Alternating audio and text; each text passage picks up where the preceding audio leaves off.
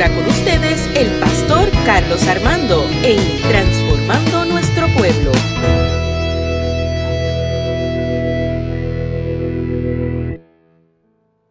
Eh, Segunda de Corintios, capítulo doce, del seis al diez.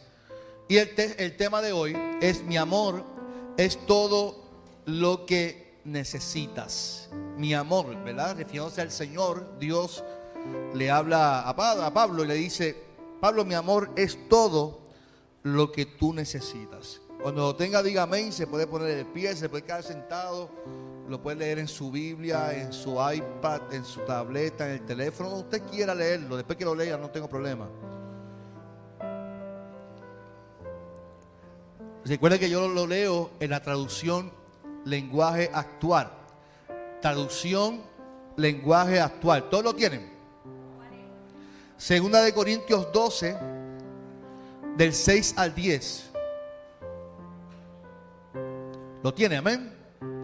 Mientras, saludamos a los que nos están en Facebook, los que nos van a escuchar en el podcast Transformando Nuestro Pueblo. Claro que hablar bien de mí no sería una locura, porque estaría diciendo la verdad, pero no lo voy a hacer porque no quiero que solo por las cosas que hago o digo, o por las cosas maravillosas que Dios me ha mostrado, alguien piense que soy más importante de lo que en realidad soy. Por eso, para que no me llene de orgullo, padezco de algo muy grave.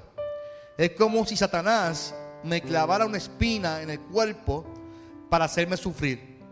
Tres veces le he pedido a Dios que me quite este sufrimiento, pero Dios me ha contestado: mi amor es todo lo que necesitas. Mi poder se muestra en la debilidad. Por eso prefiero sentirme orgulloso de mi debilidad, para que el poder de Cristo se muestre en mí. Y me alegro de ser débil, de ser insultado y perseguido, y de tener necesidades y dificultades, para ser fiel a Cristo. Pues lo que me hace fuerte es reconocer que soy débil. Señor, en esta mañana te damos gracias por tu presencia. Gracias por tu amor infinito, gracias por tu gracia, gracias porque tu palabra es rica. Tu palabra hoy nos transforma y nuestros corazones están dispuestos a recibir tu palabra para poder salir transformados a este mundo que vivimos, Señor. Para poder salir, salir, salir transformado y seguir disfrutando de ser tus hijos e hijas, y poder reconocer que tu amor es todo lo que necesitamos, Señor. En el nombre de Jesús oramos a ti. Ya conmigo, amén. Se puede sentar. Hay un refrán que dice, por lo menos en Carolina yo lo escuchaba: alaba de pollo. Arábate pollo que mañana te, te guisan. Y este refrán se refiere a personas que constantemente hablan de ellos mismos, ¿cierto o falso? Que hablan de ellos y que hablan solamente de ellos y que se sienten orgullosos de lo que ellos hacen. Y a mí me da gracia el refrán, porque la verdad es que hoy día nadie puede hablar de uno mismo porque ya es orgulloso. Y recuérdate que la gloria es para el Señor y tú no puedes hablar de ti. Sin embargo, el mismo Jesús decía: oiga, tienen que ser como yo, que soy manso y humilde de corazón. Y Pablo da, da un ejemplo vivo de lo que, ¿verdad?, de no tener miedo de hablar de uno mismo y testificar lo que Dios hizo en la vida del ser humano. Porque si no, no es que Dios busca gente humilde, esa gente que habla de sí mismo. Hay, hay dos cosas: hay hablar de uno mismo para testificar y hablar de uno mismo para llenarse uno el ego, ¿verdad? Y eso no es lo que está haciendo Pablo en esta ocasión. Así que la humildad, la verdad es que no tiene que ver con hablar de uno. Yo creo que no hay mayor testimonio de lo que tú puedes decir, de lo que Dios ha hecho en ti. ¿Cierto o falso? Amén. Mi esposa me dice: no digas esto y falso, porque tú, tú parece que estás un cuida a la gente ahí. No, que mi, mi esposa me regaña, Junior. Mí, yo ahora lo dije, sentí como si me, me, me regañaran. Sí, lo dije, dije, que yo dije, espérate, no, mi esposa me dijo que no dijera eso. Entonces, eh, no hay mayor testimonio de lo que uno pueda hablar de lo que Dios ha hecho. Y yo creo que no hay mayor testimonio que, que ese, lo que Dios ha hecho en tu vida. Otra cosa es que nadie te podrá defender. La realidad es que a la hora de la verdad, Pablo entiende que a la hora de la verdad nadie lo podía defender, sino que él mismo se defendía de lo que él había experimentado con Dios. Por lo tanto, él habla de su experiencia y se defiende. Él se está defendiendo. Y yo creo que algo muy importante, yo lo he aprendido en el pastorado, lo he aprendido. He aprendido a defenderme. He aprendido a defenderme porque la realidad es que uno es bueno hasta que uno le falla una vez a las personas. Es la verdad.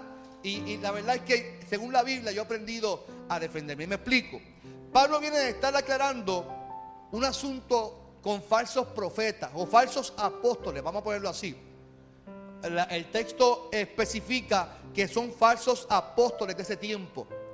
Y su mensaje era muy distorsionado a las enseñanzas de Jesús y a lo que el mismo Pablo le había llevado a los corintios. Así que Pablo acude a su misma defensa, pero en realidad era la defensa del evangelio. Recuérdense que yo, y lo dije el domingo pasado, antipasado, no hay eh, eh, un mensaje más poderoso que hablar del reino y del evangelio de Cristo.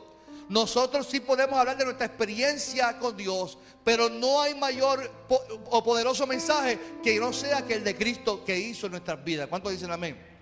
¿Y cuál era el mensaje de los falsos apóstoles en esta ocasión en Segunda de Corintios? Estos falsos apóstoles anunciaban un mensaje distinto al, al que Pablo había anunciado.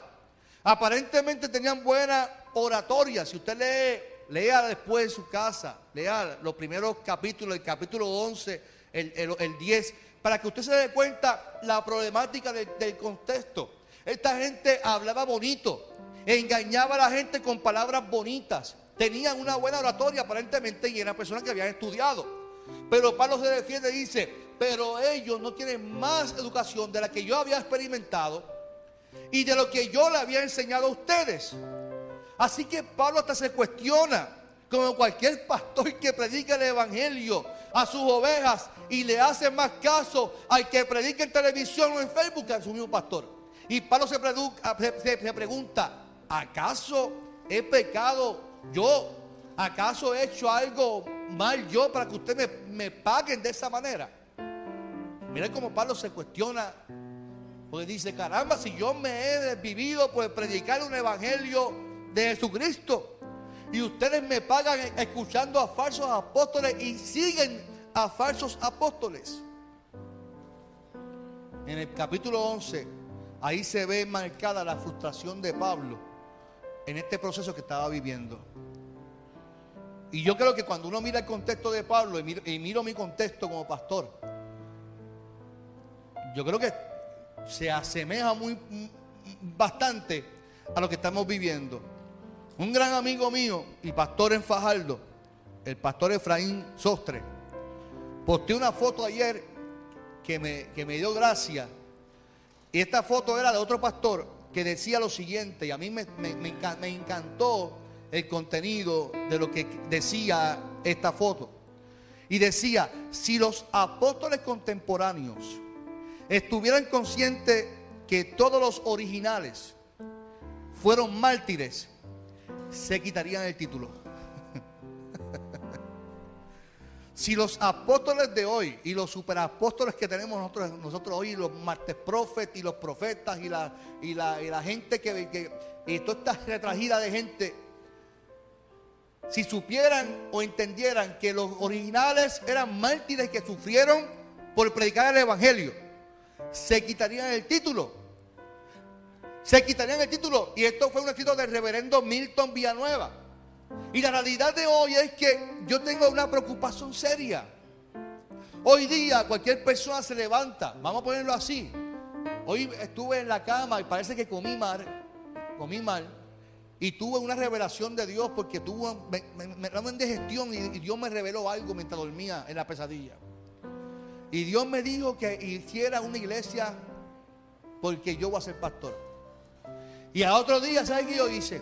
Voy al Departamento de Estado y allí llevo todos mis documentos y registro la iglesia, la chancleta de Pedro. y allí registro y voy a registro demográfico y me registro como pastor.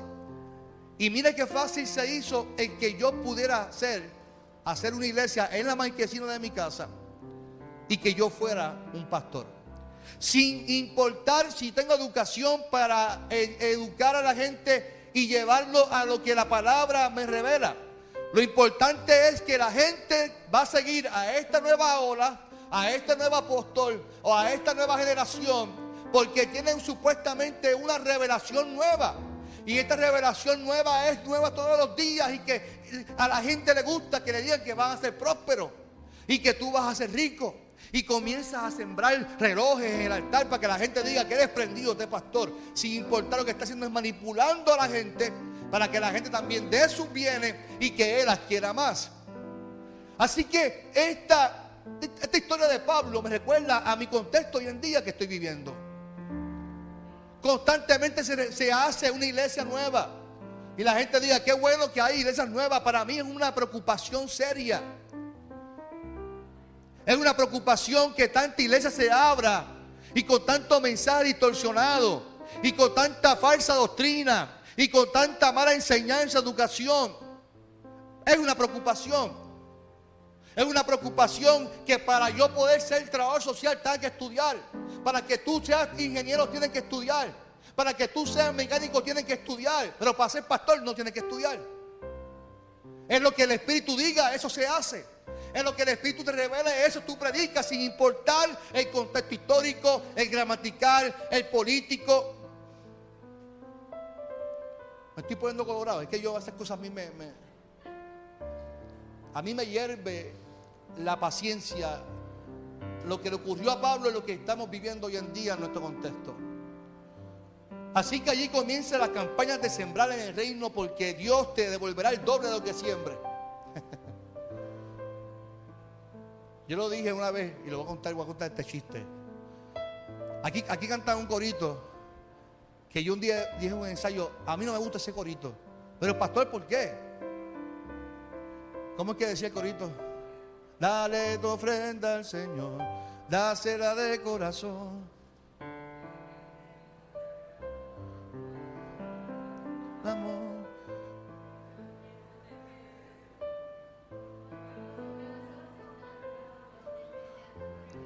Dios bendice la dona alegre y multiplica. Ahí es que tengo problemas yo. Ahí es que tengo problemas yo. Porque entonces yo la doy con alegría porque Dios me va a, ¿qué? A multiplicar. Y le pregunto yo aquí a cuánto Dios le ha multiplicado en dinero lo que tú has sembrado en la iglesia. ¿Alguien me puede responder esa pregunta a mí? Que usted dio cien pesos, sembró hoy cien pesos en el diezmo hoy y a mañana va a tener doscientos dólares. Por eso es que tengo conflicto. Cuando intentamos manipular a la gente con la siembra y cosecha, no todo el tiempo que hable siembra en la, en la Biblia se habla de dinero. No todo el tiempo se habla de dinero. El problema es que nuestra gente hoy en día le gusta eso, le gusta. Es como si fuera una campaña de multiniveles. Dale cien porque esto es una multinivel, esto es una pirámide. Dios te va a devolver. Esas son mentiras, hermano. No caigamos en esa trampa. De, de, de nuestra gente hoy en día, de nuestra, de nuestra generación, que lo que están buscando es beneficiarse ellos mismos. Y allí viene el que somos hijos de un rey. Usted sabe que yo tengo un problema también que utilicemos el que somos hijos de un rey para recibir beneficio. No, porque yo soy un hijo de un rey y, y, y Dios quiere que yo viva súper bien. Oiga, yo no tengo problema que usted viva súper bien. Ojalá todos viviéramos súper bien. Pero la realidad es que el reino de Dios no es eso. El reino de Dios, según la iglesia primitiva, es que compartían las cosas en común. Es que de lo que yo tenía lo vendía para que el que no tenía tu, tuviera.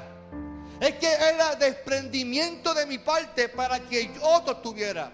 Por eso cuando Jesús le dice al joven rico, ah, tú sigues los mandamientos, ahora vende lo que tienes y dáselo a los pobres. Hasta ahí, no te metas con mi dinero. Y ese es el problema, que nosotros utilizamos la Biblia a nuestro beneficio, los contextos a nuestro beneficio, y no importando lo que diga el texto, todo se fundamenta en que como somos hijos de un rey. Oiga, si usted, usted y yo somos hijos de un rey, ¿cuánto dicen amén por eso? Si usted y yo somos hijos de un rey, utilice ese reino para bendecir a los pobres. Utilice ese reino para darle a la gente que tiene necesidad. Salgamos de los templos para bendecir a la gente que está en las comunidades pobres. Salgamos de nuestra zona cómoda para bendecir a la gente. Porque el reino de los cielos es justicia. El reino de los cielos es amor. El reino de los cielos es equidad. El reino de los cielos es eso. Que compartamos las cosas en común. Hoy, hoy como que vine virado, como que ya me voy de, de vacaciones, Sonia. Como que ya mismo me voy de vacaciones. Entonces, como los hermanos, y perdonen que yo me desahogue con ustedes, hermanos, perdónenme, pero ustedes son mi gente. Pero nosotros los creyentes vivimos la, la, la peor temporada educativa. Y me explico por qué. Julio decía el, el, el jueves: nos vemos el domingo en el culto grande. Y yo, cuando terminó el diez de julio, el culto grande es este, la escuela bíblica. Pero el problema es que a la iglesia no nos gusta estudiar la palabra. A nosotros nos gusta más apelar a lo emotivo, a lo que, a lo que se me paren los pelos, a lo a que me juegue con mis emociones. Pero a la hora de profundizar y estudiar la palabra, no, hasta ahí, pastor. Es que esta, esta semana ha estado bien ajorado. No, es que esta semana, oiga, qué triste es yo saber que hay gente que se va toda la semana a los moles, que se van a plaza, que se van a comer con la familia, se van de viaje, pero no pueden sacar de siete y media a nueve para venir a la iglesia, para estudiar la palabra, para ed, educarnos y no caer en la trampa de falsos maestros. Porque créanme que yo sé que hay gente que me escucha aquí, pero después escuchan a otro por allá en Guatemala, escuchan a otro en Miami, escucha y lo que tienen en la mente es una, un enredo de espagueti. Entonces nosotros tenemos la responsabilidad de educar, de capacitarnos, pero a la hora de ir al culto se nos hace bien pesado, pastor, que haya semana para mí es difícil. La excusa es para usted, no es para mí, porque para mí igual yo tengo que estar aquí. Con los que vengan o no vengan.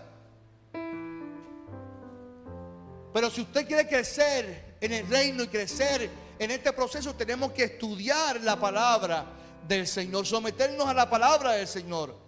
El culto grande es el, para mí, para mí es la escuela bíblica. Usted sabe una cosa, nuestra iglesia, nuestra denominación, nuestras iglesias madres no vinieron a, a, a Puerto Rico. Los misioneros no vinieron a Puerto Rico a venir con cultos y con panderetas y con, con, con bricoteos. Vinieron a dar estudios bíblicos, a escuela bíblica.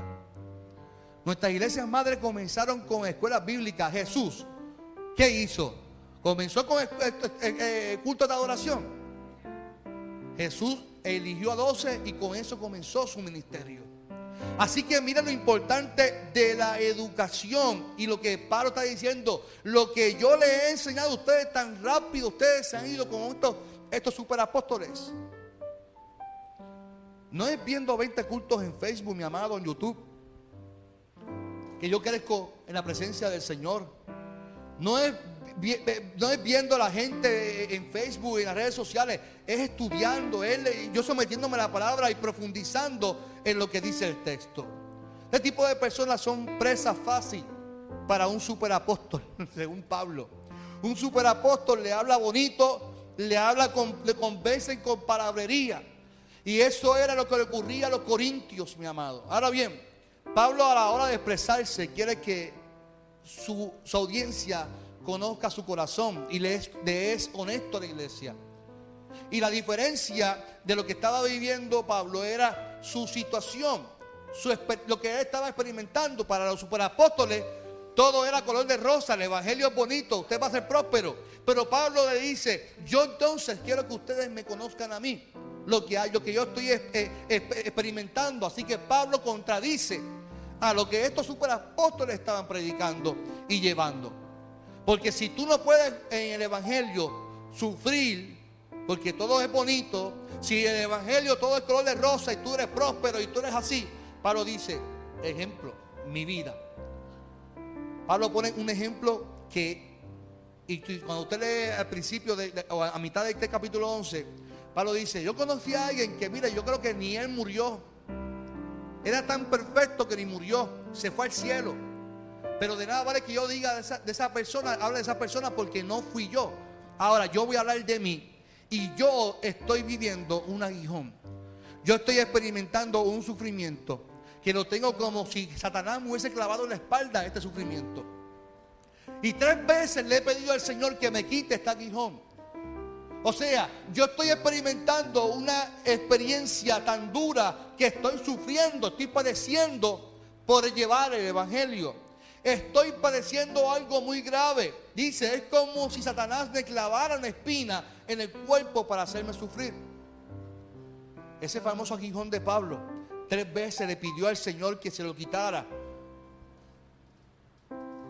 Y ahí que yo me pregunto, y, hay, y para mí ahí está la clave del texto. Una persona que, una persona que solo anuncia prosperidad, abundancia, felicidad, eso no es el evangelio del Señor.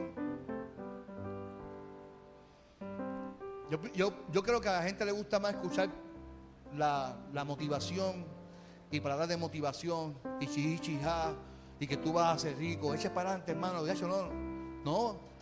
La realidad es que también sufrimos. En el evangelio también se sufre. En el evangelio también padecemos. Y Pablo está diciendo ahí. Y ahí está la clave. Pablo dice no, eh, que las experiencias te van a doler.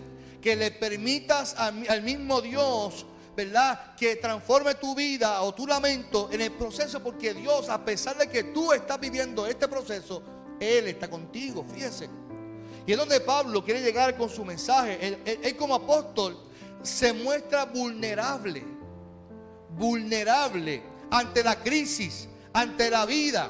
Y Pablo tres veces le pide al Señor, quítame este bendito aguijón, Señor. Y yo no sé cuántas veces usted y yo nos hemos encontrado, Señor, quítame esta experiencia. Señor, no permitas que yo viva esta experiencia. Con lágrimas en nuestros ojos le, le pedimos, le, le rogamos al Señor, Señor, no quiero estar experimentando esto. Y, y, y, y a otro día vemos que la realidad es que sigue el problema ahí. ¿Cuántas, mire, cuántas personas víctimas de violencia dicen, yo me voy para Estados Unidos porque no quiero ver a mi pareja? Y cuando vuelven a Puerto Rico, ¿qué hacen? Están en el mismo problema, en el mismo aguijón. ¿Sabes por qué? Porque si no aprendemos a resolver los conflictos, los problemas se siguen viviendo ahí. Y por más que le pidamos al Señor, el Señor lo que te va a decir es, es que hijo mío, hija mía, mi amor es todo lo que tú necesitas.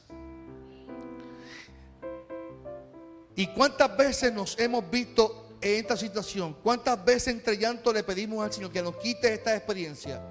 ¿Y sabes qué? Su amor es todo lo que usted y yo necesitamos.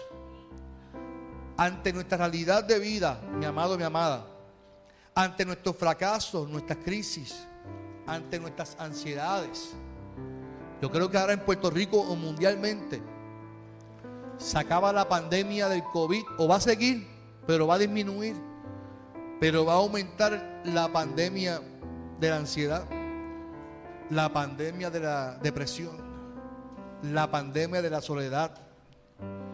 Y ante nuestra crisis, nuestros fracasos, nuestras ansiedades, nuestras depresiones, no pongas en duda tu fe. Escuche bien lo que estoy diciendo, no pongas en duda tu fe. Cuando más cansado o más cansada te encuentres, que pienses, Dios mío, pero ¿qué es? Que no tengo fe, no tengo suficiente fe. No, no tiene que ver con tu fe. Lo que hace falta es que tú comprendas que ante tu situación, lo que tú necesitas es que entiendas que aunque estés experimentando eso, el amor de Dios es todo lo que tú necesitas. Dice el texto, y le dice Dios a Pablo, mi poder se muestra en tu debilidad. Y Pablo afirma, por eso prefiero sentirme orgulloso de mi debilidad, para que el poder de Cristo se muestre en mí. Así que lo que está diciendo Pablo es, mira, no intenten, no intenten querer demostrar algo que ustedes no son. Sean honestos ante Dios. Y si hay que llorar, hay que llorar. Si hay que reír, hay que reír. Si estás experimentando una crisis, experiméntala. Pero lo que es suficiente en nuestras vidas es el amor de Dios hacia nosotros. Porque en tu debilidad, en tu vulnerabilidad, el poder de Dios se va a glorificar en tu vida. ¿Cuántos dicen amén por eso? Así que puede ser que en este momento no veas respuesta de Dios ante tu situación. Puede ser que hoy tú estés orando y que no veas respuestas. Pero hoy quiero decirte que tú y yo lo que necesitamos es el amor del Señor. Porque su amor todo lo cubre. Cubre mis pecados. Cubre mis dolencias. Cubre mi familia. Y definitivamente su amor es todo lo que usted y yo necesitamos. No intentes demostrar una superfe. Somos seres humanos que vivimos, lloramos, nos quejamos. Y que servimos a un Dios que en nuestra debilidad, su amor nos llena y su amor nos perfecciona y nos llena de fuerzas para poder seguir adelante. Termino con el versículo diez, donde Pablo dice: me alegro de ser débil, me alegro de ser insultado y perseguido, y de, de tener necesidades. Oiga, Pablo, me alegro de tener necesidades, dificultades por ser fiel a Cristo. Pero lo que me hace fuerte es reconocer que soy débil. Mi amado, mi amada, alégrate de servir a un Dios vivo que te ama. Alégrate de servir a un Dios que te abraza. Alégrate de lo que estás viviendo hoy. Alégrate de la experiencia que estás viviendo hoy.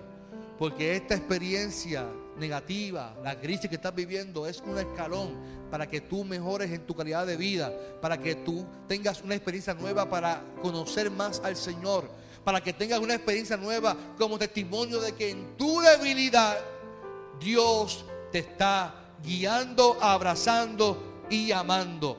Que su amor no te fallará, aún estés viviendo los procesos más duros del camino. Ahí su amor se va a derramar en tu vida y te va a fortalecer en el nombre del Señor. Yo te invito a que cierres tus ojos en esta